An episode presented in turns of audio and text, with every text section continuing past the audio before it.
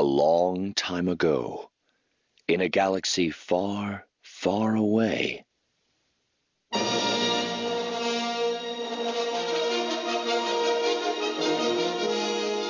You're listening to Star Wars Beyond the Films, the official expanded universe podcast of StarWarsReport.com. There is a great disturbance in the Force. That's right, Whistler. Welcome to episode 71 of Star Wars Beyond the Films, your Star Wars discussion podcast, your ticket to the EU. Our episodes broadcast on the Star Wars Report website, www.starwarsreport.com. Episodes can also be found on iTunes and right on our own Facebook page at SW Beyond Films. But enough about how you got here. Let's get this show started. I'm one of your hosts, the defender of the EU, the champion of the multiverse, Mark Hurleman. And with me, like an astromech and a Jedi starfighter, the EU guru himself, the Count of Continuity, Mr. Nathan P. Butler. What be the haps, yo? All right, now I'm never doing that again. Hey, everybody. Oh man, that was that was solid gold, man. Well, we're back. Uh, we got through at least some of our backlog of feedback, trying to get to all the ones sent to us through email uh, in our last episode. So we figure might as well continue on with that. We will return to our coverage of Legacy and cover some other comic series and whatnot in the near future, but uh, we don't want to stay behind at this point on feedback. So uh, we're back with sort of a part two in this case. We're back with more feedback.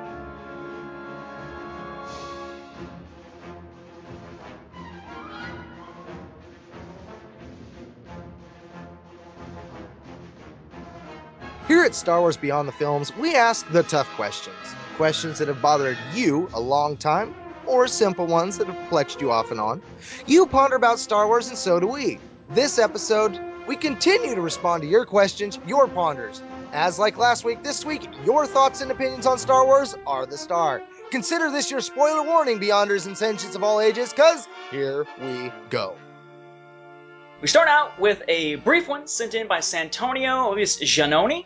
That's how you pronounce it, Sunny Uh, says, Hey buddies, wanted to get your thoughts. What if Maul ends up being the Dark Jedi that guards Mount Tantiss that is eventually defeated by C'baoth? Or what if he ends up being the first Emperor's hand? Does that fit continuity wise? Sorry about my spelling. Keep up the good work. Thanks. Ooh, that's that's a good question. I mean, you know, I could see on one aspect him being that dark Jedi. Um, you know, the whole the whole aspect of, of Sabath, Sabath, I always call him, is you know that's one that's been near and dear to me. I've been wanting to know more about that. I think the most we've gotten is Outbound Flight, and even there, all we find out is that Palpatine got his genetic material, then Obi Wan's, Anakin's, and a bunch of other people, which is always curious. Like if you're cloning all these people and you have Anakin, the chosen one, Skywalker's DNA, why aren't you cloning him? I mean, obviously they were able to clone him in Galaxy of Fear, but they created the Vader version of him. That wasn't right. But I don't know. Could it be? Could he be the Emperor's first hand? I, I actually think he would work better as the uh, Dark Jedi Guardian than as the Emperor's hand. I don't see Palpatine putting him in a spot where he could be out on his own again. But being trapped on a planet, guarding a mountain, I could see that. And the whole cloning thing, it does strike me, you know, if if basically Anakin was burnt, yes, you need to fix the burns, but he lost limbs. There's a whole question of okay, he lost limbs. Does losing limbs actually change his attunement to the Force? If you can clone, could you not have cloned new limbs to replace those, or is it just a matter of it's just too Well, work freaking difficult to do? Um, No, Fett, Fett had that happen in the New Jedi Order. His uh, the ebook. He he had arms and legs that had been cloned and, and cloned internal organs and stuff. I mean, he was having parts cloned for him left and right. There you go. Um, actually, I think there's an answer sort of to these. Um, was could he be the one that guards Mount Tantiss? That I think is a possibility they could use because bear in mind that it started out with this idea that there was a guardian that C'baoth defeated. Then for a while there, you had some materials coming out like the data bank, the long lost data bank. Now that StarWars.com is a Pretty Pictures website. Um, that basically suggested that there was just C'baoth and he really didn't kill an earlier guardian. It was just always him. Uh, but then you get the Star Wars Encyclopedia that turns around and confirms yet again that they are two separate characters, and that Guardian has never really gotten amongst all that confusion, any type of real background. So it'd be kind of cool for it to be Maul, um, who would be that guardian that C'baoth destroyed, which again would also give us another reason to believe of, that the C'baoth clone Jor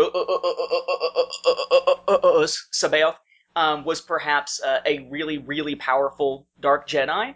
As for him being the first Emperor's hand, I'm going to say yes and no. And this ties into current continuity things.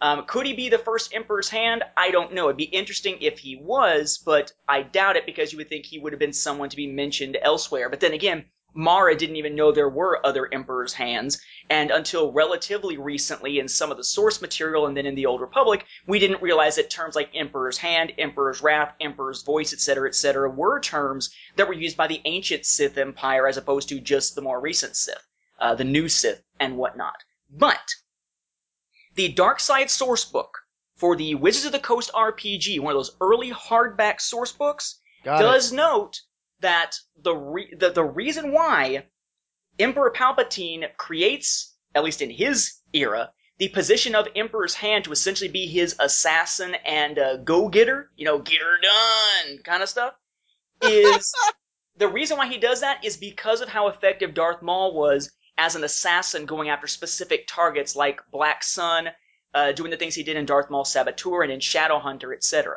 So, was he the first Emperor's Hand?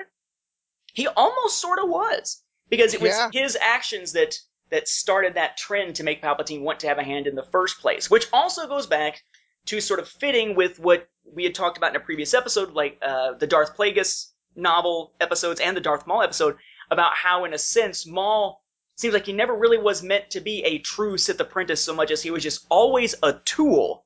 And what is the Emperor's hand Mhm. if not a tool for the Emperor as opposed to a true apprentice? So I, I think that'd be kind of cool for them to link those together, uh, more so than they already have. Yeah, you hit the nail right on the head with the hydrospanner there. I mean, that's a hundred percent. He was the Emperor's first hand in that regard. I mean, when you spell it out like that, it, it it's right there in your face in Darth Plagueis. I mean, Palpatine's going against the rules. He called him a Darth. He called him the apprentice, but really all he was was a hand. Wow. Another one coming in from Scott Fetzik. Scott is uh, addressing this to Mark based on something, uh, Mark, that you had said back during our coverage of the Clone Wars stuff. He says, Mark, just a quick note to let you know that Hasbro did release action figures of not only Rex in his cold weather gear, but also Obi-Wan, Anakin, Talz Warrior, and Clone Troopers with Speeder.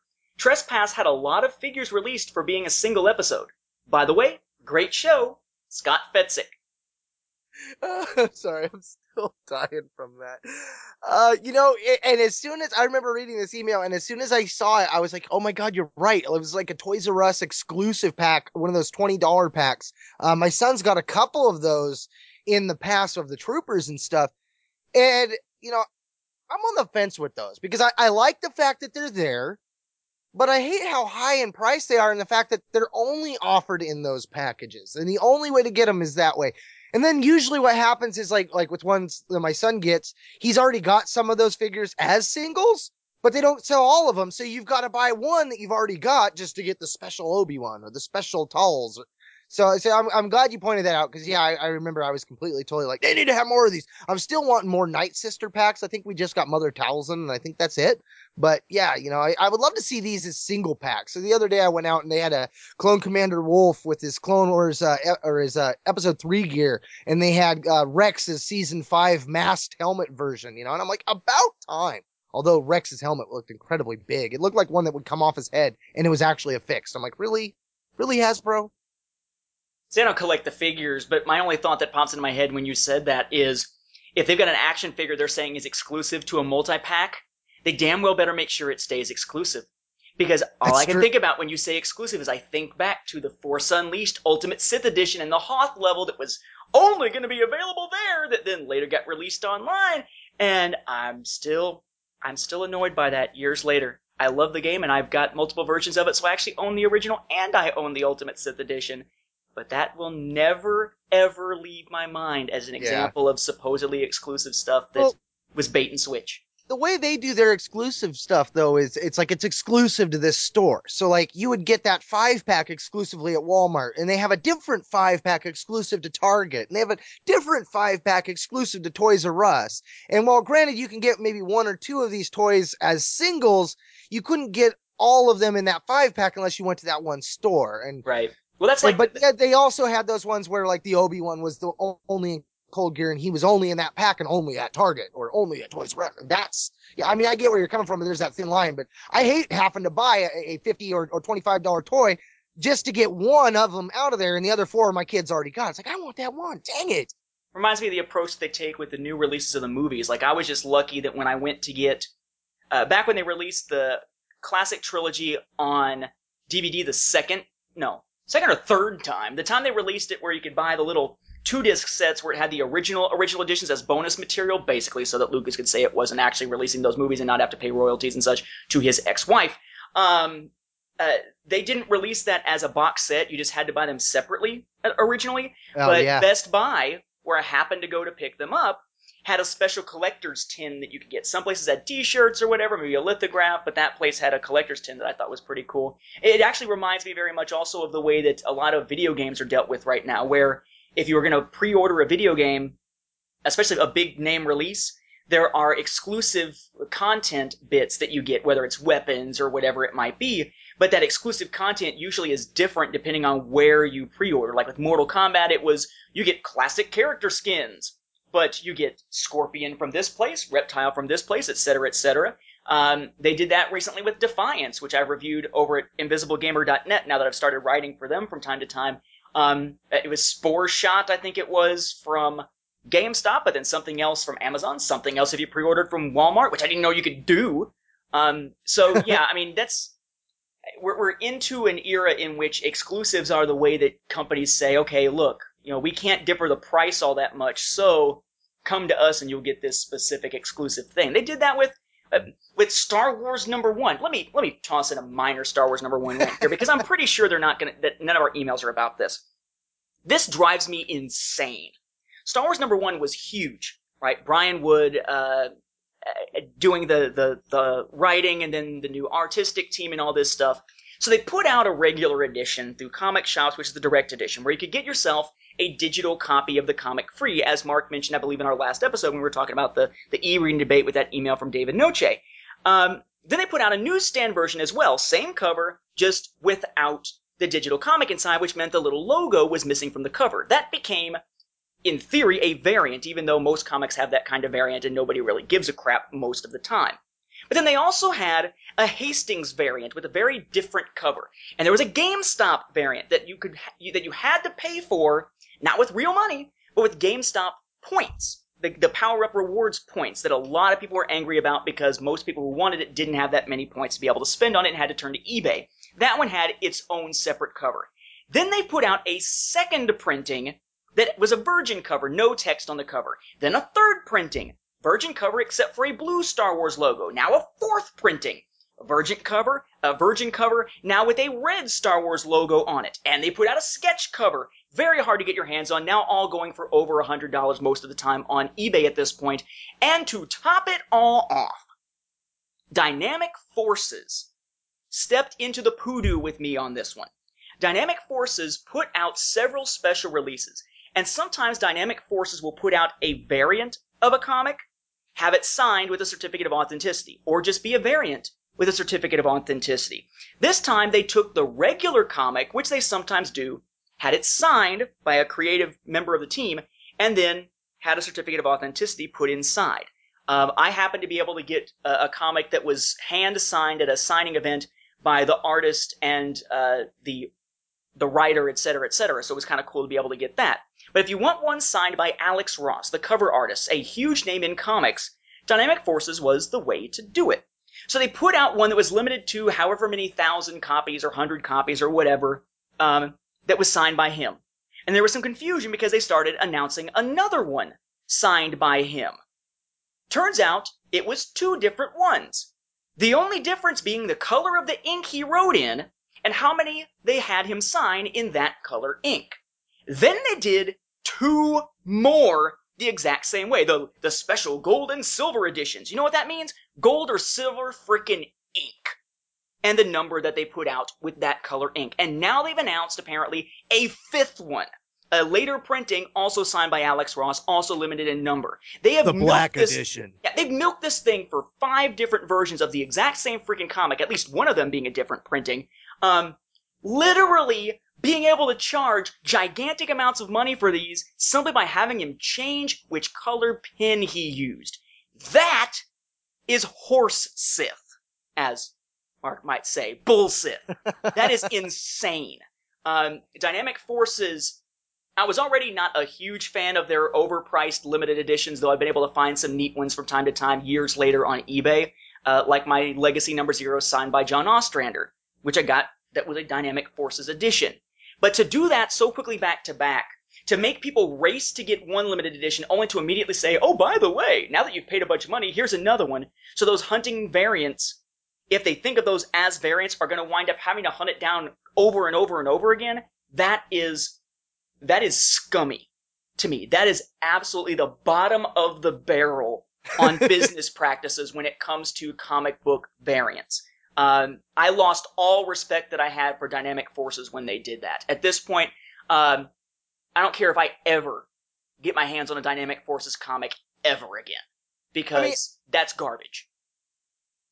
That's shady. I mean, okay, my issue with these packs, like, I can understand where they're coming from. Like, my, my son got the Ninja Turtle sets.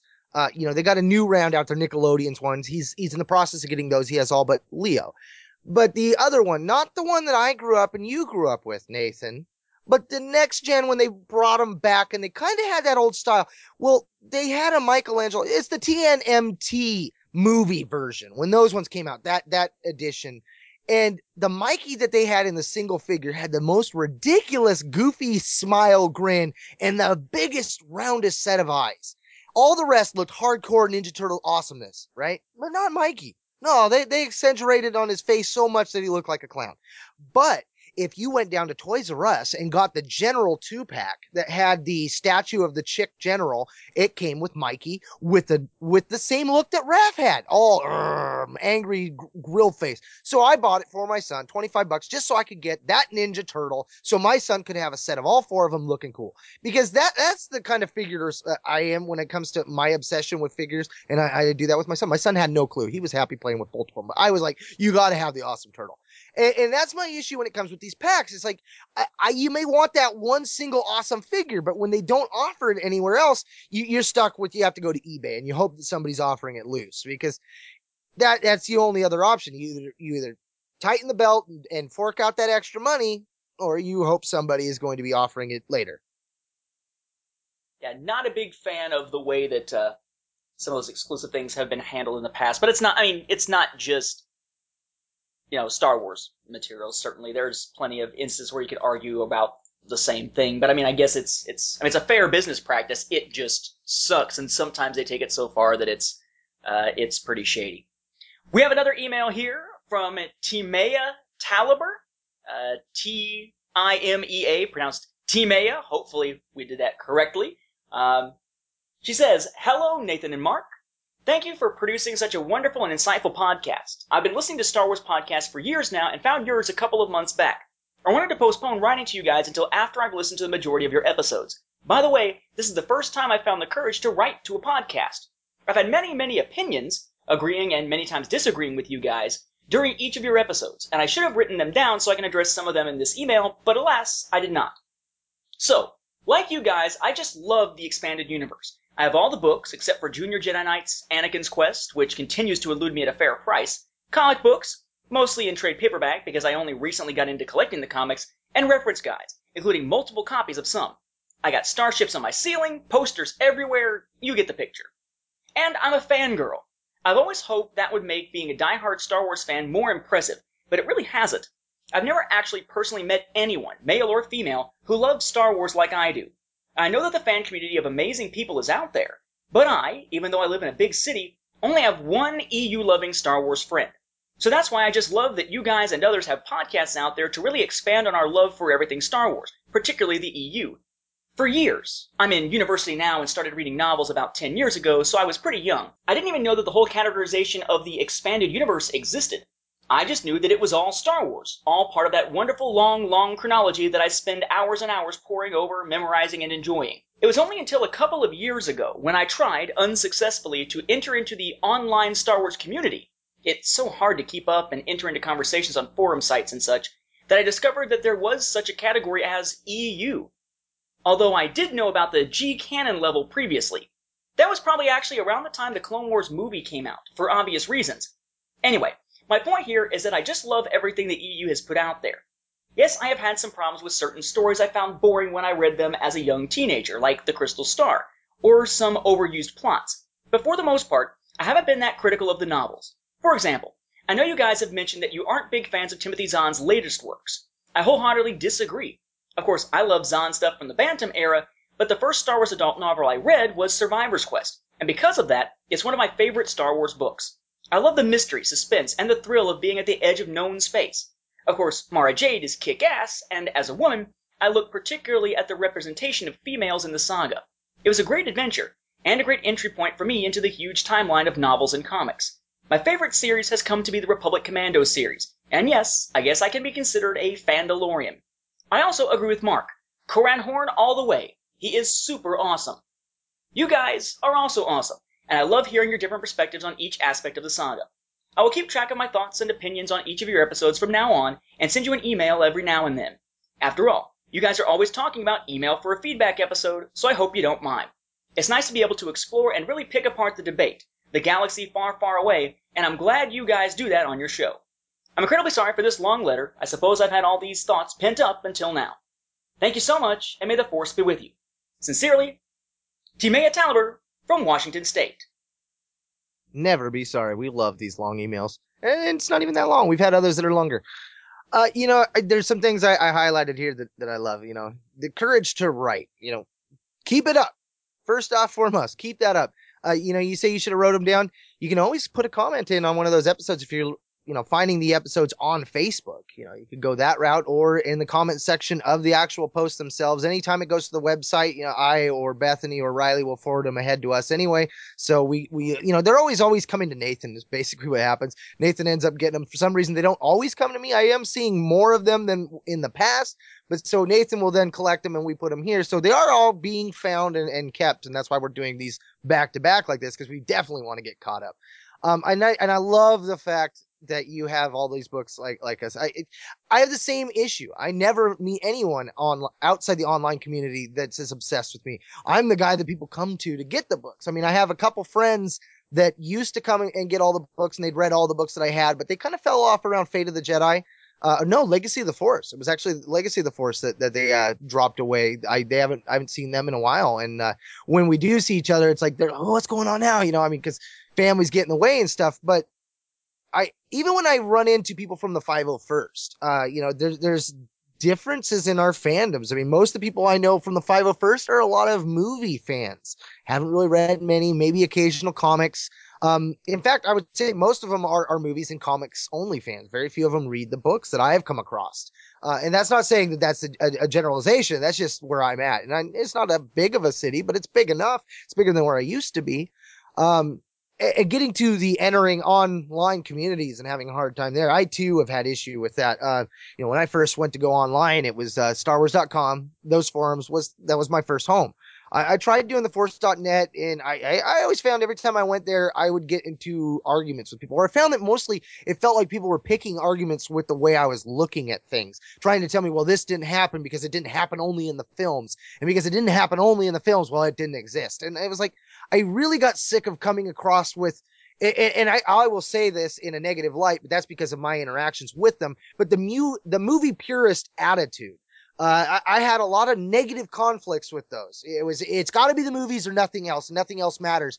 And I don't know, it just left such a foul taste in my mouth that it took me a long time to really get into the online community. But luckily for me, it was, it was Star Wars.com's forums uh, in fact, that's where I first met Nathan. Um, you know, I knew Nathan as, as the fan who made it, you know, the, the one that, you know, they, they'd always put that, the promo out there. Don't ask us to write a book. We'll contact you. And then yet, boom, Nathan was one of the few that was able to do it. And I was like, wow, you know, hey, anything is possible anymore, you know, and I don't know, it was, it was an eye opening experience to, to get into the online communities because from there I ended up discovering the podcasts and stuff like that and getting involved. And once you get involved in the online community, that's when things get a lot more fun. When you're no longer just throwing out an attitude, you're actually contributing posts and, and other things like that, or, or just looking over a forum. And, you know, once you start doing more things and you're interacting with all the other fans, it, it takes on a whole different light. Then it's no longer such a negative thing. Now you're actually more willing to look past the the conflict of the way people are coming at you and, asking them to ask you it in a different way and getting past the negativity that that may either be there or or just be what you're perceiving, you know, that kind of stuff. Because I know a lot of times, like I will say something and people will take it wrong. You know, they'll they'll they'll be like thinking I said, you know, George Lucas sucks, and it's like, well, no, no, no. What I meant was George Lucas sucked in this one regard, and you know everything else is still awesome. I just I really didn't like that one regard, you know. But of course, you know when you're tweeting things like that, especially you only have 140 characters. That I mean, Twitter's a whole different monster there. You know, I I, I liken Twitter to online forums. With you know, I, I put something up on Twitter, and nine out of ten times it's being taken out of context. So, you know, that, that's one of those things where I understand the, the unsuccessfulness of trying to enter the online community. Uh, it, it isn't the best.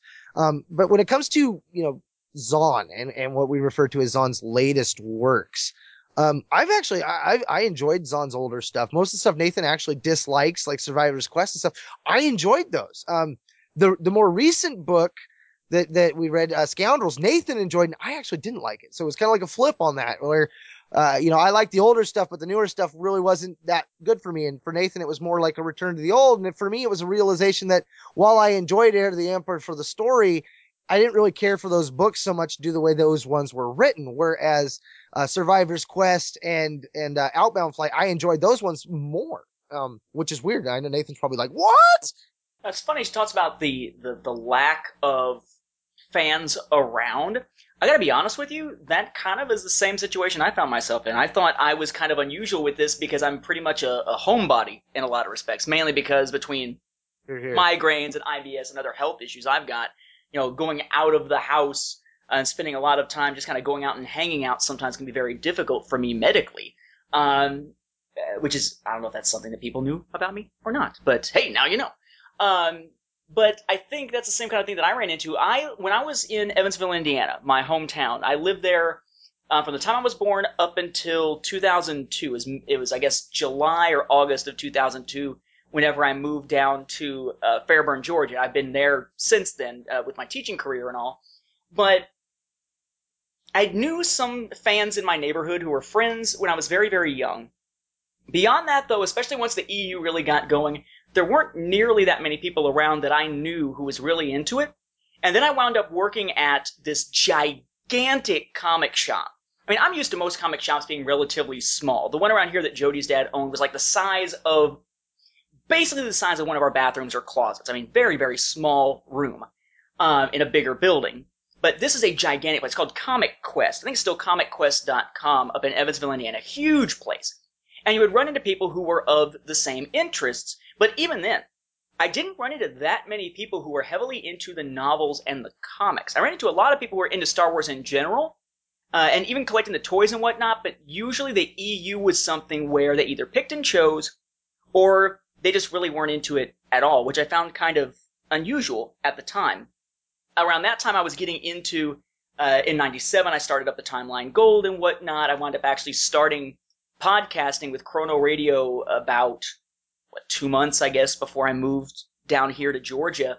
And that was after meeting a lot of people in forums online to connect with about Star Wars. But in person, not that much. Ironically, it was right around the time that I was moving that a young man by the name of Cole Horton in that area got involved in uh, trying to bring people together as like a Star Wars fan club in that area to meet at the comic shop.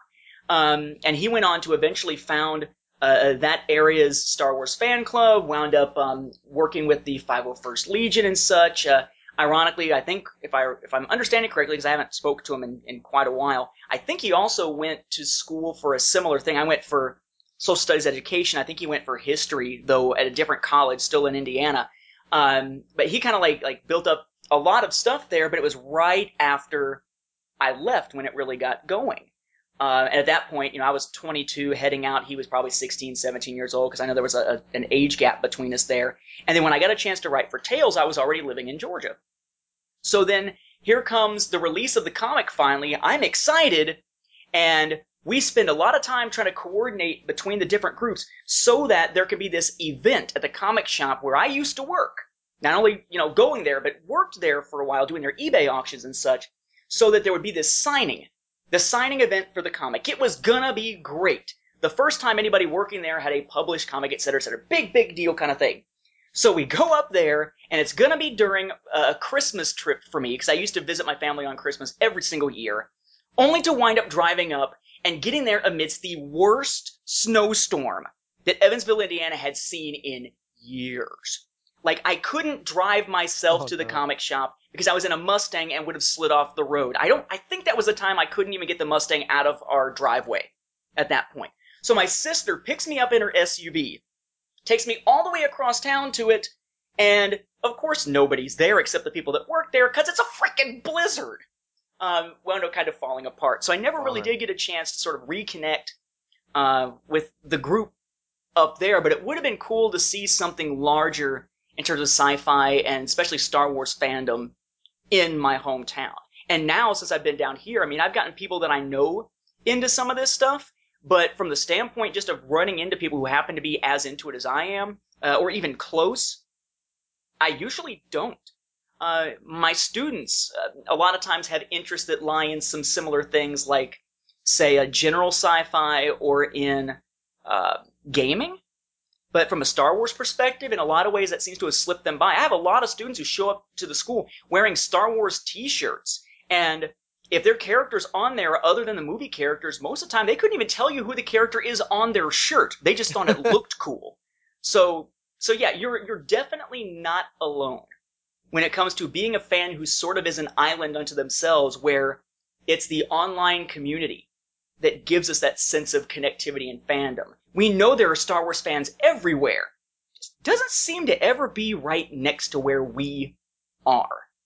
Well, and I'm always told, like, my, my wife's friends, oh, my husband's such a Star Wars fan. You go, we got to introduce you. And, and then, of course, you know, like, I'll, I'll meet them and it's like, yeah, they're, they're, they're Star Wars fans, but they wouldn't themselves call themselves big Star Wars fans. Or compared to me, they're like, no, I'm not really, Or- not, not like you. Or worse yet, they're like, yeah, yeah, my, my husband, he's such a huge Star Wars fan, you should meet and stuff. He has everything, you know, he's got like a model of the Enterprise and all.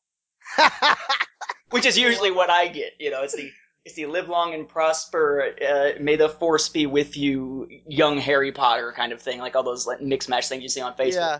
Um, You know, another thing though, I wanted to comment on real quick. You know, you mentioned uh, uh, the Republic Commando series and being a Fandalorian. You know, I, I admit I, I'm there with you. I'm Fandalorian. I loved those series. I loved those books. I loved the perspective. Uh, I, I know some people have complained in the past of how it was like fan service, but honestly, I, I truly think from reading the book as one of the fans being serviced, every fan needs to be serviced from time to time. They they need to have their fan service book, a book you can go in and have a, a, a smile on your face by the time you're done.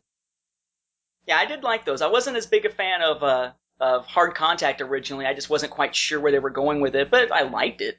Um, definitely a big fan going into uh, Triple Zero and whatnot, and I really dug uh, Triple Zero. Really liked True Colors.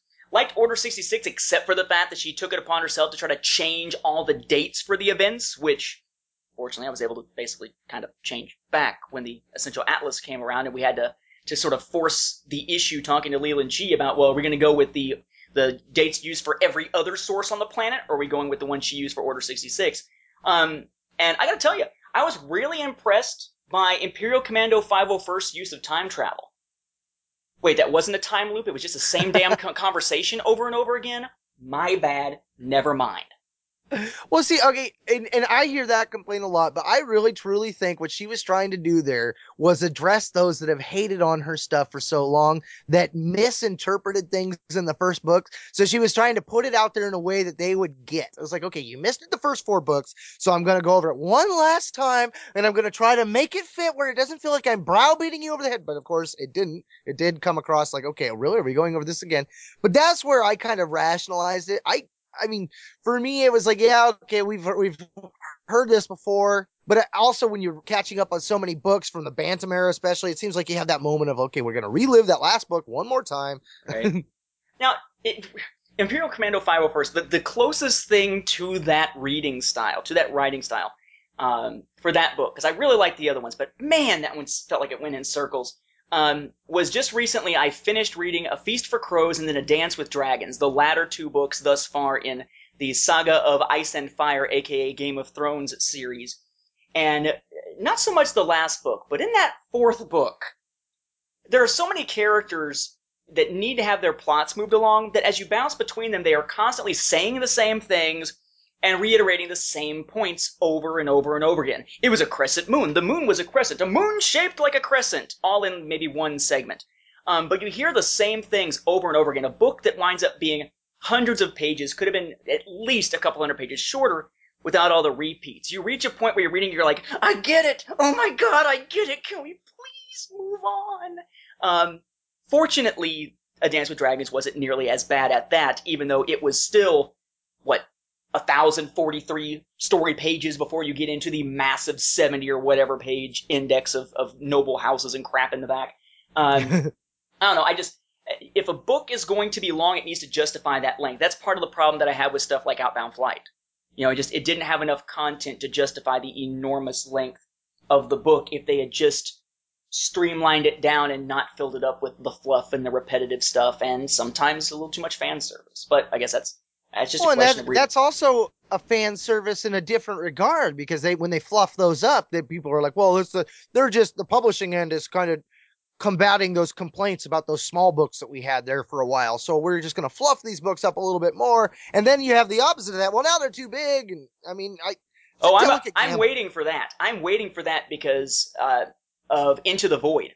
Having just finished reading Into the Void, even with a, an excerpt from Crucible and a comic book excerpt that says it's from Prisoner of Bogan issue number one when it's really from issue number two, uh, and a short story in there that's going to be appearing in Insider that was stuck into the end of the hardback of Into the Void instead of waiting for the paperback. That book's less than 300 pages long people are going to be bringing back up the whole issue of, you know, does it need to be as long as it needs to be to fit the story? Or is there a certain amount of pages of content that we expect to be able to justify the price tag? Because Into Yeah. the Void is one of the shortest Star Wars novels that I've seen in a long time, it feels like.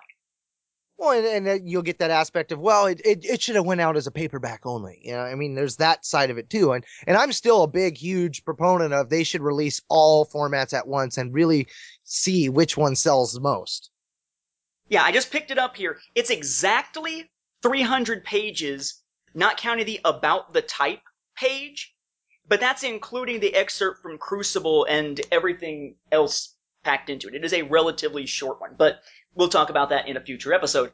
Uh, speaking of emails, to move us back to our point, uh, Eric Duhamel writes, Going by Nathan's description of the official order of episodes and counting the Clone Wars movie as four separate episodes, there are 56 episodes of The Clone Wars that take place before the time jump.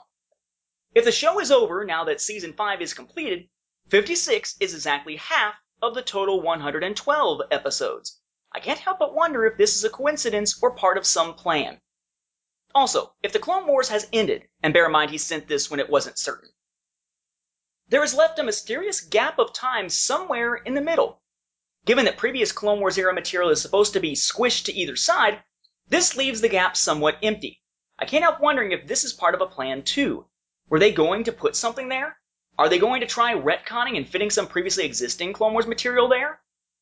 Just some ponderings of mine. Yes, there was a plan. The plan was let's follow George Lucas's vision. And George is a fickle, fickle man who changes his mind a lot. And so everything else is coincidence. You know, I don't know. I don't know if there really was an intention to do that with the the episode split because remember, at one point they said there was going to be approximately a hundred.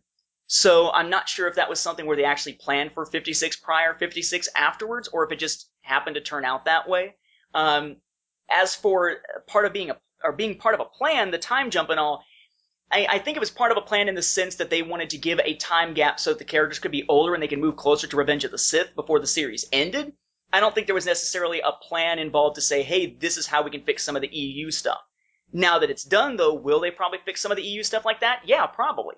They'll probably wind up taking some of the stuff that doesn't have to revolve around Obi-Wan or Anakin in their situations and things that the Clone Wars cartoon actually affected, and maybe still slip them into the middle, maybe in their original positions, with the stuff that is directly affected by it or by those particular characters squished into the beginning uh, or ending chunks of the Clone Wars on either side of the series. But uh, I don't know. I I have a hard time believing that this was something that they planned ahead of time, unless they really didn't plan on a sixth season ever. Because if that were the case, then yes, the 112 episode total would still have stayed the same, and that would be the middle point getting slashed. But they had episodes already being produced and episodes pushed back from being produced for season five They were supposed to be part of a season six. That's where we're getting that bonus material and stuff like the Clovis arc was supposed to go. So coincidence probably more so than plan, in my opinion. Well, and, and I think the plan issue here, I think the reason why we question it is Filoni. Was it not Filoni who said that they would keep going with the Clone Wars as long as there was people that wanted it, as long as there was a desire, a demand for it? And that is after we were already told that we're going to do 100 episodes. I mean, if that comment about we're going to keep going would have never hit the internet, with it wrapping up like this, they could have said this was all part of the plan from the start and we would have bought that. But somewhere along the line, he said, no, we're going to keep going. And remember, this is Star Wars, where the original plan was Star Wars as one film. Then it was Star Wars as 12 films with A New Hope as number one. Then it was Star Wars as nine films with A New Hope as number four. Then he had always only planned for six. So it's not like anything that we hear from Lucas in terms of what his plan always was for anything is something that uh, ever stays set in stone for very long. Uh, yeah, in, in fact, that has always been a common thing on forums. Uh, what Lucas said when. And it was always like people going back, researching, finding older dates to throw out there. See, Lucas said back here in 1980 something something that this all EU stuff was all going to count. It was all part of the same canon. Well, at this date, Lucas said this, and that went against what he said there. Well, then again, on this date, he said this, and that goes against that, which agrees with this. You know, Lucas, in, in that sense, he reminds me very much of someone who is a serial divorcee or serial marrier, uh, serial husband or wife. It's the uh, I promise, blah blah blah blah, I do, and then a few years later, yeah, I don't love you anymore. Then I do, then I don't love you anymore. He's constantly changing his mind, and what he said may be true to him at that time. What gets me is the fact that so often he would say things like that always ever planned for six, where he is flat out not saying I've changed my mind from before. It's him saying that, you know, who are you going to believe? Me or your lying eyes and that huge archive of previous quotes of mine? It's where he tries to insult our intelligence by saying what you used to know, what I said years ago, never existed, never happened, that's when it starts to annoy the living crap out of me. Because until he invents a time machine to be able to go back and shut himself up from making those comments, those comments are outright intellectually dishonest and utterly disingenuous. And it causes me, as much as I respect his creativity in most respects, and I'm amazed by what he was able to do in terms of changing filmmaking, that is one element of his personality and his professionalism um, it, it, that really have caused me to have doubts about the man. You know, you'd like to think that someone um, who is sort of a, an, an icon, a role model in so many other respects, should be able to live up to that standing. But just as everyone is going to have some kind of flaws, his flaws tend to be that he wants to always be consistent in his inconsistency, which doesn't make any damn sense whatsoever. Well, and for me as an EU fan, as the defender of the EU, you know, me, me and Riley have had lots of talks because Riley's one of those that would prefer Star Wars from Lucas's vision. And like I said to him, I mean, I've come across other people that say the only Star Wars is Lucas's vision. And then we'll sit there and, and deride and derile the EU and, and call it nothing but fan fiction and junk and crap and this, that, and the other thing. And yet it's like, you do realize that this man's vision changes hourly. Like I remember times where he said, I have no plans for anything post Return of the Jedi. And I was thinking, I'm clear. I'm good. My EU on the post end is good to go. I am good. I'm solid. Right on. George oh, ain't gonna man. mess with it. I just realized, listening to your impression of Lucas just now, doesn't that sound a lot like I did not have sexual relations with that woman, Miss Lewinsky. That- maybe it's the voice. Maybe it's that in, it's the Clinton-esque inability to say something and have it stick. But in those cases, he was flat out lying. Lucas may change his mind quite a bit, but uh, I don't think that Clinton was changing his mind on whether he had sexual relations with that woman. Um, anyway, um, we have three more to go. Uh, Forrest Bizant says, Hey guys, I'm bringing back a question I asked you on your Facebook page wall earlier now that Mark is finished reading Revan. I love KOTOR 2, despite its terrible ending. I thought the characters were great, the plotline was rich, and the character development was very deep, at least in terms of the exile. As much as I loved the book Revan, I was hoping it would help shed some light on what's canon and what's not in terms of the companions in KOTOR 2. You guys probably noticed that most of the characters in KOTOR 2 weren't even mentioned.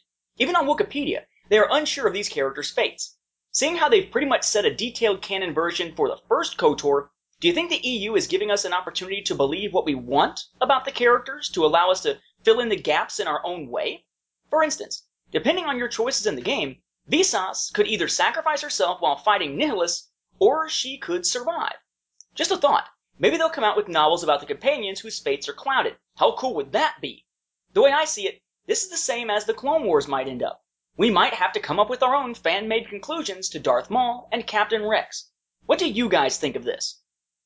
Well, if they were going to go with a novel, what I would like to see is Zayne Carrick come across them. I mean, come on, let's let's see it. Put him in a novel. There you go, Zayne in a novel with them. You can tie it all up. Ooh, well, yeah, let's do that. Yeah, especially since that we know that that uh, John Jackson Miller is good at the the, the world building and such and connecting these together in novel and uh, novella form with the Lost Tribe of the Sith stuff.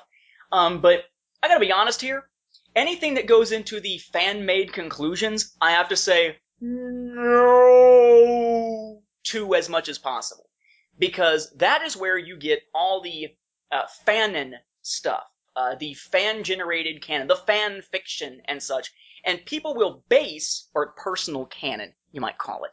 Um, people will base their argumentation, their discussion, on what they believe to be true, what they claim is true, what they make up as they go along as true. This is why, with the Old Republic Encyclopedia saying when the Old Republic video game starts, and Leland Chee having confirmed that, at least through email, I, I haven't seen him post it anywhere, um, with that date being the one that is now in print as the firm beginning point of the Old Republic, sites like Wikipedia still use the old dates. They refuse to believe the new one, uh, the one that flat out says this is where it begins. Um, and that leads you into disingenuous, intellectually dishonest territory. Because you could have a discussion based around facts that are either not in evidence or are flat out wrong, or at least superseded by something that happened later. Um, I don't want to see fans saying, well, this is what I think happened to Darth Maul afterwards, so here's where we're going to go with it. See, Darth Maul was actually killed by Sidious. That's why he doesn't show up later. How do you know that? Where are you getting this? Where are you making this no, stuff up? he's in a prison. He's in Darth Plagueis' museum because that's what I, the defender that you said happened. This reminds me of something that I was looking up earlier. I forget what it was. There was something I was looking up, and I had to sort of crowdsource it because I was looking for it, and Wikipedia was saying that it was in the. I forget who. Uh, it bugs me trying to figure out who this was. Um, I want to say it was Ajunta Pall, maybe, or Tulak Hord or something like that, um, in the background of the Sith. And they were saying over there and had it sourced that it was first seen in the New Essential Chronology. And people were using the New Essential Chronology as their backing of saying, see, this character's existed this far back, so there must have been a plan for them. So we crowdsourced it. I read through the book, skimmed through it again, so did Eddie Vanderheiden, so did several other people who go to the, the Facebook page for the Star Wars Timeline Gold, which does exist, by the way, if you haven't checked it out. Um, and we looked through that book. It's mentioned nowhere in there. He was not created for that book or by the creators of that book. He wasn't there, and their entire argument was based on see, it goes all the way back to this book because somebody put in an incorrect reference and didn't take it down. Now, eventually they did take it down when somebody brought this up and some big hubbub was made of it. But they're basing an entire discussion around, as you would say, bullshit. You have to be intellectually honest. And at this point, making fandom conclusions about what happens to certain characters is just as bad, I think, as just, uh, you know, inserting anything that we want to be true. Like, oh, Dark Empire was really just a dream. or part of Dark Empire's existing. Uh, Waru, the anti-force being, is actually Ahsoka's love child with Savage Opress or something, right? It doesn't make any logical sense to do that, and you clutter up the conversation. It's cool to speculate, but not to bring that in as cold hard fact, uh, cold hard fact, which Yeah. is what a lot of fans wind up doing when they try to pull that type of thing out. Until we get an official word from Lucasfilm, there is no official word. Now, I will say that for at least some of the characters in KOTOR 2, I think we sort of have an official word, in that we're told that the light side ending is the way that it's supposed to have panned out. So in theory, the best decisions get made throughout the game, which you would think means that the best outcomes worked out for those characters. But beyond anything we see in a guide to characters, with that new one coming out, for instance, um, we probably don't have much in the way of official word and may not get much in the way of an official word until somebody else uses them in a story as Forrest there suggests. But fan speculation being used to wrap up all these storylines, you gotta be careful with that. you know, and one of the things that did irritate me about the second half was that lack of mention. You know, as we mentioned in the episode where we went over the first half, uh, I really liked how the first half gave us references. They were small. Uh, we had everybody but Carth. Everybody but was named but Carth. I mean, granted, even Carth was forgotten about in the first half. The second half, though, I, I don't know. I mean, you felt like there was a lot of rich character development deep in terms of the exile. I felt like they did go into the exile, but not as much as what they did with Revan, that they really could have gone in more for her, and in doing so, brought in those other characters. So I, I felt like that was like a missed opportunity there. And we wrap up with two emails from Bill Thompson. The first. Hey guys, my question concerns the upcoming films. I know that you guys deal mainly with the EU, but to be honest, your podcast is my favorite Star Wars podcast, and I find you guys to be the most rational in your thinking, so I wanted your input. Elsewhere in Star Wars fandom, I see people getting super excited about Harrison Ford, Carrie Fisher, and Mark Hamill being back for the sequels. Am I alone in not being excited whatsoever for those actors returning? I'm a huge movie buff, and to be honest, I haven't seen a decent live action performance out of any of those actors in going on 10 years now. Their recent body of work doesn't give me any hope for them in doing their former characters justice. I'm wondering if anyone else embedded in Star Wars fandom thinks this way, or if I'm completely alone.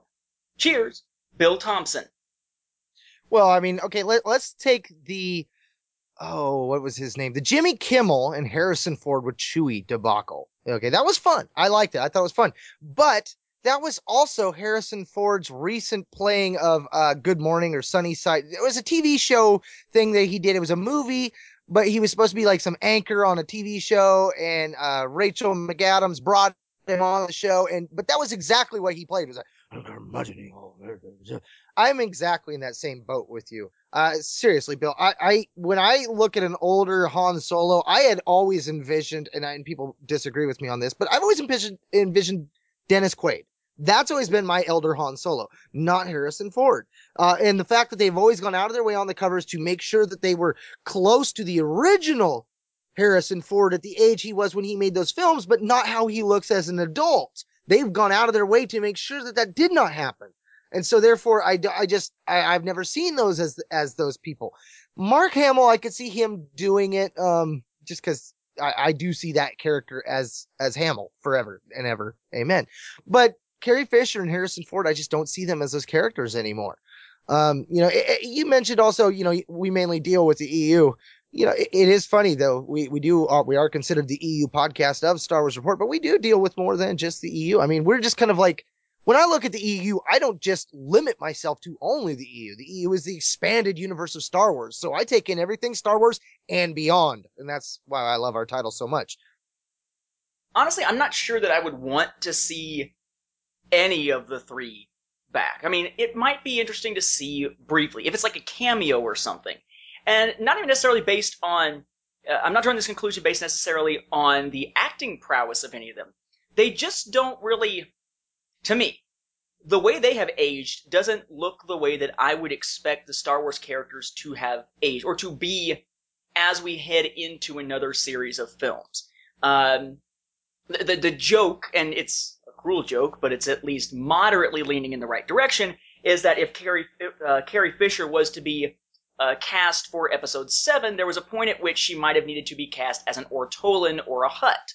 Um, now, granted, that's kind of over the top, but she doesn't have the the type of action butt kicking type of look that Leia had.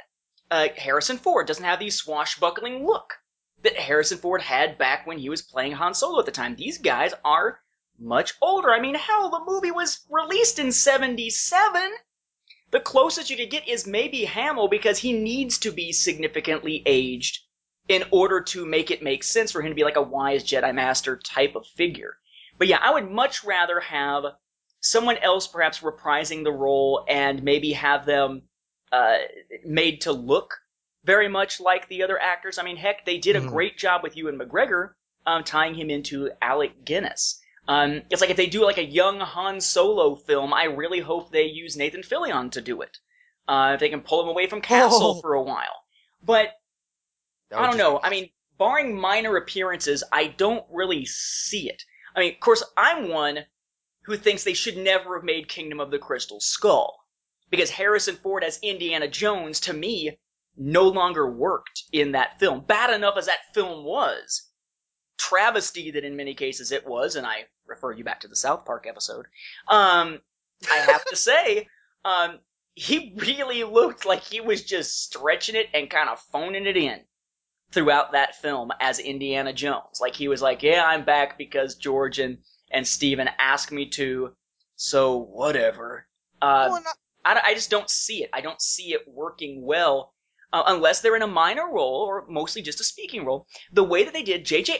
Abrams did an amazing job with Leonard Nimoy as older Spock in the Star Trek reboot back in 2009.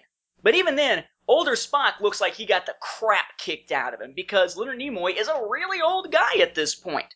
They used him as sort of a handing off of the torch to Zachary Quinto as Spock and to give some legitimacy to Chris Pine and Zoe Saldana and Simon Pegg and that whole cast of new people portraying these familiar characters. Um, something small? Sure. Massive roles for these actors as their old characters? I don't think it's going to go over. I think it's going to have a Phantom Menace type of effect on the way people look at these new films. Well, and, and, you know, if they did cast them as other roles, minor roles, I think that would be more insulting to everyone. But I, I I think that this is also another one of those fan services. I mean, you know, we're going to put them in there just because people think that they should be. Think about the EU, and I'm not saying that these films should be like the EU, but the EU has had a, has had a, a, a constant pushing of the bar of 80 is the new 60 or 60 is the new 40. And each new book comes out. Han and Leia get a little older, but they're still acting 40.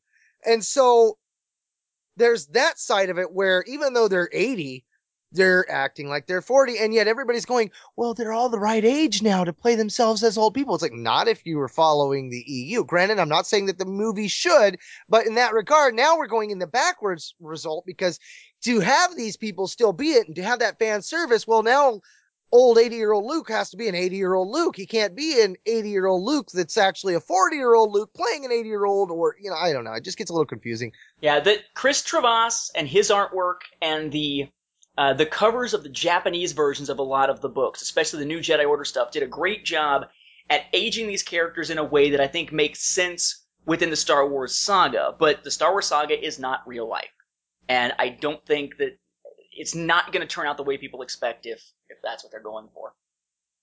That leaves us with our last email for this pair of feedback episodes, also from Bill Thompson, but more recently. He says, Hey guys, I wanted to send you some feedback slash ask you a question about the Jedi as portrayed in the Star Wars universe. Unlike you guys, I am 100% anti-Jedi, so maybe some of my bias is coming through in this question. But have you ever been bugged by the contradictory way in which the Jedi explore the Force? In countless EU works, and even in the films slash Clone Wars, we hear about how the Jedi are always seeking to better understand and live in the Force. Yet, any time that a member of the Jedi explores the Force and comes away with a decidedly non-Jedi view, the Jedi shut him or her down, and more often than not, kick him or her out of the Order. Sure, this was more prevalent in the Old Order, but even in Luke's Order, there's a decided hypocrisy in the way the Jedi explore the Force. I think what gets me most is how the Jedi so willingly condemn the Sith, or the Potentium, and so on. They willingly condemn these as false approaches to the Force, yet they never truly allow the Force to be explored, as they always shut down and expel anyone who explores the Force in a non-Jedi way. I could go on and on. This is a topic that vexes me quite often, I was wondering if you guys would care to weigh in on the hypocrisy of the way the Jedi explore the Force. Cheers, Bill Thompson. Well, the Sith tell lies through truth, and Sidious was talking about how the Jedi have a dogmatic view of the Force.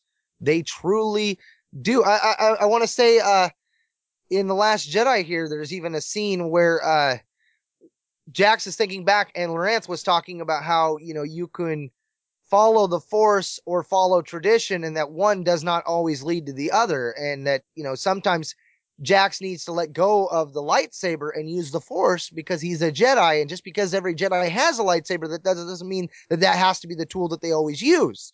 Um, so, you know, there there is that aspect of that the Jedi are somewhat flawed.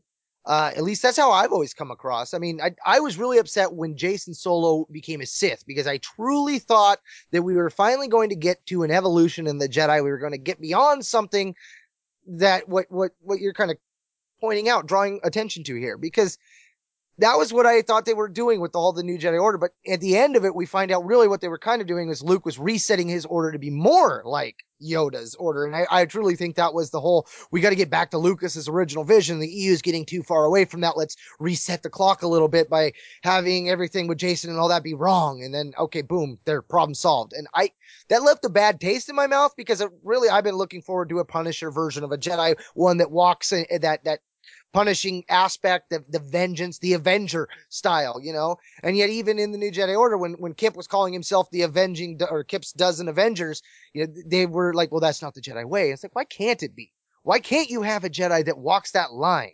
I have to say, I, I agree with the idea that they are very dogmatic. I think the reason why they're so dogmatic and so against those views tends to be where they've seen things wind up turning up. Because plenty True. of times, you know, people who wind up with those views wind up creating something tragic, whether we're talking about Xendor or we're talking about uh, Darth Ruin slash Phanius. Um, it's one of those things where there are maybe there's not a right way to view the Force, but there are certain ways of viewing the Force that they have seen be destructive in the past, and as such, they want to try to shut that down. But it's very much like in American politics, where because we've seen where socialism and communism went when taken to an extreme in places like the Soviet Union, the former Soviet Union, um, China, North Korea, Vietnam, uh, Cuba. There's this sense that anytime you insert any level of socialism, which our system has had, you know, pretty much since the beginning, but especially since the New Deal, um, with Franklin Roosevelt and eventually Social Security and all, um, there's this sense that if, as soon as you start talking about socialized anything, you can't use the word. Because as soon as that concept enters the picture, you're heading us down the road to destruction, the road to communism, the road to socialism, the road to the American democracy disappearing. Um, I tend to be someone who is relatively libertarian in many ways, and at the same time, you know, I try to see the, the validity in either side's argument to see where uh, they're coming from and not just demonize either side. Um, but that is very much the way that politics tends to work. And the Jedi, in a sense, are playing politics with the Force. Now, that is not to say that they always have. You are going to say, I, I, I think I can say this, um, you're going to find that as relatively light as we have seen any of the references to the use of the Force in the Dawn of the Jedi comics, that would cause us to look at them significantly differently than we look at the Jedi, right? The Jedi versus the Jedi. Um, I think Dawn of the Jedi Into the Void is going to open a lot of people's eyes to the way that that era's Jedi, the precursors to the Jedi Order, um, look at the Force, handle the Force, uh, react and act with it. It's a very different perspective. I mean, even if you go to something as simplistic as these Jedi carry swords and they're willing to use them, and we're not talking automatic cauterization anymore. We're talking lots of blood and guts. Um, I think that book is going to be an eye opener, and those who love the Jedi are going to get frustrated and angry, perhaps. Um, not willing to necessarily connect to the fact that this is an earlier version with a very different philosophy. And those who hate the Jedi will find ammunition to use against those uh, who think the Jedi in the modern day are hypocritical. Um, but I don't know. I, I like the fact that Star Wars does give us multiple points of view with things like Karen Traviss's novels and such, and stuff like Dawn of the Jedi, um, and even allows sometimes some disagreements in philosophy like Luke and Kip. It's just one of these things where they have a reason at least behind their dogmatic view. But the more you stick to one dogmatic view and and push away anyone who has any slight difference of opinion, the more you, in a sense, sort of create your own enemies. Um, you create Mhm. your own adversaries, and you know that's part of the nature of Star Wars. It's probably part of why the issue of the light side and dark side constantly in conflict is so cyclical because each side does have somewhat of a, a dogmatic way of looking at things and and turning the other into the so-called capital O other of psychology. Well, the Jedi are like the Avengers in Marvel. I mean, you know, th- there's a contingent of, of people in the Marvel universe that see the Avengers as the bad because they're always fighting the villains. The villains get knocked down, then the villains have to get stronger to take on the Avengers again, kind of thing. You know, and, and we see that too. I, I think of Star Trek with the eugenics war. Uh, they banned eugenics and DNA manipulation, manipulation for similar reasons. I mean, sure, the eugenics could have helped their galaxy, but the war proved to be it was a bad idea. So I could see in that regard why you would, would take it back. I mean, look at the Sith. The Sith that we casually think of as being the big bad evils weren't so big bad and evil until a couple Jedi who had gone dark went and corrupted them. Jedi are actually the force behind all the darkness that have hit the galaxy time and time again. It sprung from the well of the Jedi originally. Uh, you know, when, when the new Jedi Order came out and there was that whole, uh, was talking about there is no dark side. Uh, you know, and that, that being a huge issue with people. There were some that believed her, there were some that didn't. Uh, and I came away with the philosophy that both were right. That the living force did have a light and a dark side, but the greater force was perhaps not so much. That, you know, there wasn't so big bad evil out to get you, but yet the force itself was that big bad evil and you were the one that could put yourself in there. So it was always there, even though it wasn't there. One of those, it, it's a catch 22. And I, I don't know, for someone who's studied it for so long, to me, that makes sense. But I know that when I talk to other people, it makes no sense to them. Like, well, how can it be two things at the same time? It's like, because the force is anything and everything. It, anything is possible. I mean, again, going back to The Last Jedi, uh, Jax Pavan, he sends out tendrils in the force when reaching out. Thinking of Corran, uh, Corran Horn, you know, he had his spheres of responsibility where his force sense, you had like this envision of like a, a half bowl put around him and everything inside that bowl he could feel. Where with Jax, it's like he's got these tendrils, like these like octopus arms reaching out, and snaking out, and he could feel only with those. And then again, I get to uh, Kip and, and Jaina and how they're each able to wipe people's minds. And, and Kip had one technique to do it, and Jaina envisioned a clock and was able to do it in a different way. I mean, there have always been multiple ways to get to different effects. Force lightning being another one where you can have Plo Koon using uh, force judgment, you know, a light side version, or Jacen and Luke who had their version where they can knock you out, you know, a, a non-violent version, yet is still considered a dark trait to a degree. And, you know, all these different aspects of it that they're all depending on how you look at it, how you use it, how you apply it can change what it does or how it does it. It sounds to me, in a lot of ways, that the way that you um that that you can sort of interpret the the actions of Jedi versus the actions of Sith are very much like the way that George Carlin used to talk about the concept of uh, the way he, growing up Catholic, uh, sort of had to look at the idea of how intentions, wanting to commit a sin, was the same as committing the sin, but that a sin was only a sin if there was essentially a conscious thought behind it. Which is the same way, for instance, that the law dis- distinguishes between, say, manslaughter or sometimes second degree murder versus first degree murder. Is it premeditated? Was it intended? Was it accidental? Et cetera, et cetera. Um, we cut, we, we split hairs like that all the time in real life. Um, you would have to imagine that in Star Wars that that splitting of hairs is going to make sense as well. And I think that is something that perfectly fits in with the way that the Jedi can use violence in order to do things and yet have violence be part of the heart of what Sith belief is all about. Again, I, I can't wait for people to finally get a chance to read Into the Void and start discussing the nuances of force use that emerge in that book and how they relate to later uh, later Jedi. Well, and real quick before we leave this, uh, talking and touching on Luke's order. Uh, you know, Luke's order, he's kind of like trying to redefine his way, find what Jedi were. I think the reason why we see Luke's order kind of go back to that, you know, I said a resetting also comes back to most of the stuff that he got. He got off the Chu'unthor, you know, off of Dathomir. You know, he's got a lot of the, the old curriculums and stuff like that. He also has Jedi around him that have survived this era of, of Vima, uh, Ikrit. Um, you know, th- there's a, there's a couple others out there that have come around. At some point, he's going to run into Kakruk as well. I mean, there are others out there, even even Viger. You know, he's had people tell him, you know, hey, this happened, that didn't happen, this is what we did, this isn't what we did. I loved it when uh, when Viger told him, you know, you've created a Jedi dynasty. You know, that was a, a great one as well. I mean, I've always wondered what those interactions were like. And it wasn't until we saw him and Viger sit down that we had one of those. But he's been around other Jedi from the old order long before that. He's had them in his order. So, I mean, those conversations have to happen at some point. I couldn't imagine Luke just sitting around and not talking to these guys about, hey, what'd you guys do? I'm trying to set up an order over here. I got a school. I need to know. I mean, could you really see him? Well, you know, I'm going to reset. I don't want to do anything after after searching for all this old information on the Jedi and stuff. No, he's going to tap those resources. So I could see his order also doing a lot of the same dogmatic mistakes. Speaking of tapping something, uh, I have to say it'd be funny if we were at some point to get a scene. Let's say right after Vision of the Future, right? Right after we know that Luke and Mara are getting together. Um, where maybe Jaina, maybe Jacen, heck, maybe Kip, somebody who's maybe Tionne, because she's searching through the records, finally finds the reference saying Jedi are not supposed to have attachments, not supposed to marry. Runs to Luke quarters. Master Skywalker, Master Skywalker, look what I just found. Opens the door and there's Luke and Mara in bed. You know what, Master? Never mind, you can wait. And we're doomed. We're doomed. You're not allowed to have a touch. Oh crap. Yeah, that sort of thing.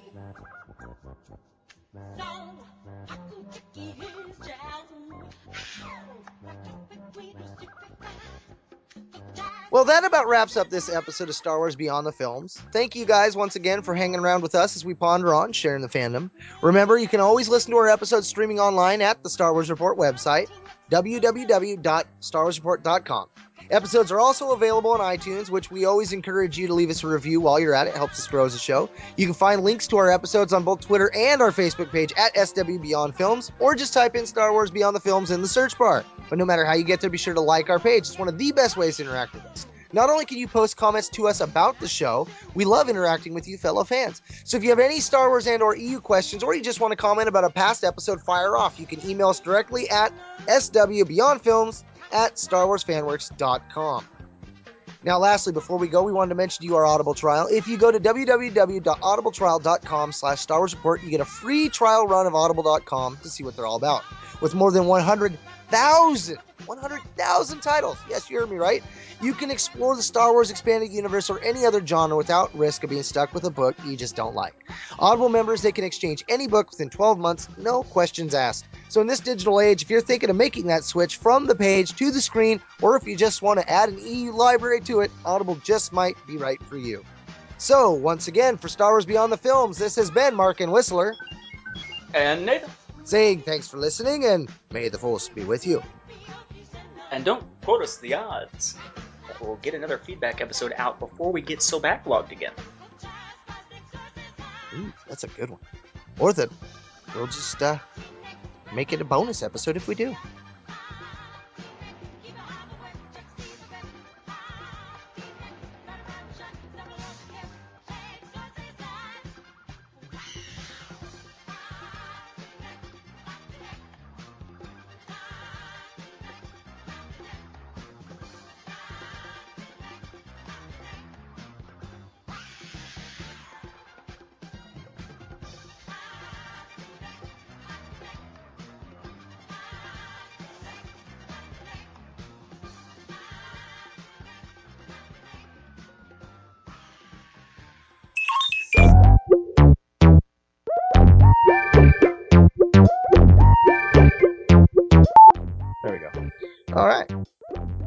Like a wart on his balls. Wait a second, that's not right. that ain't right, son. With me like a transmitted disease. no, you don't understand. Just yesterday, I, I on Facebook, somebody sent me a picture of a deer that was upside down with its balls caught through a steel poked fence. And it's all, oh, nuts. And I was showing it to the Cub Master. And we're all just like, oh my God. Nice. totally, totally saw that again. the one time that my that my stepdad took me hunting because I was not a, a hunting guy, we I killed a squirrel, and as he's skinning the squirrel, he pulls off its balls and just throws them at a tree, and they go splat. And I'm like, oh, oh, oh. oh man, scarred for life. Oh, Yeah. really?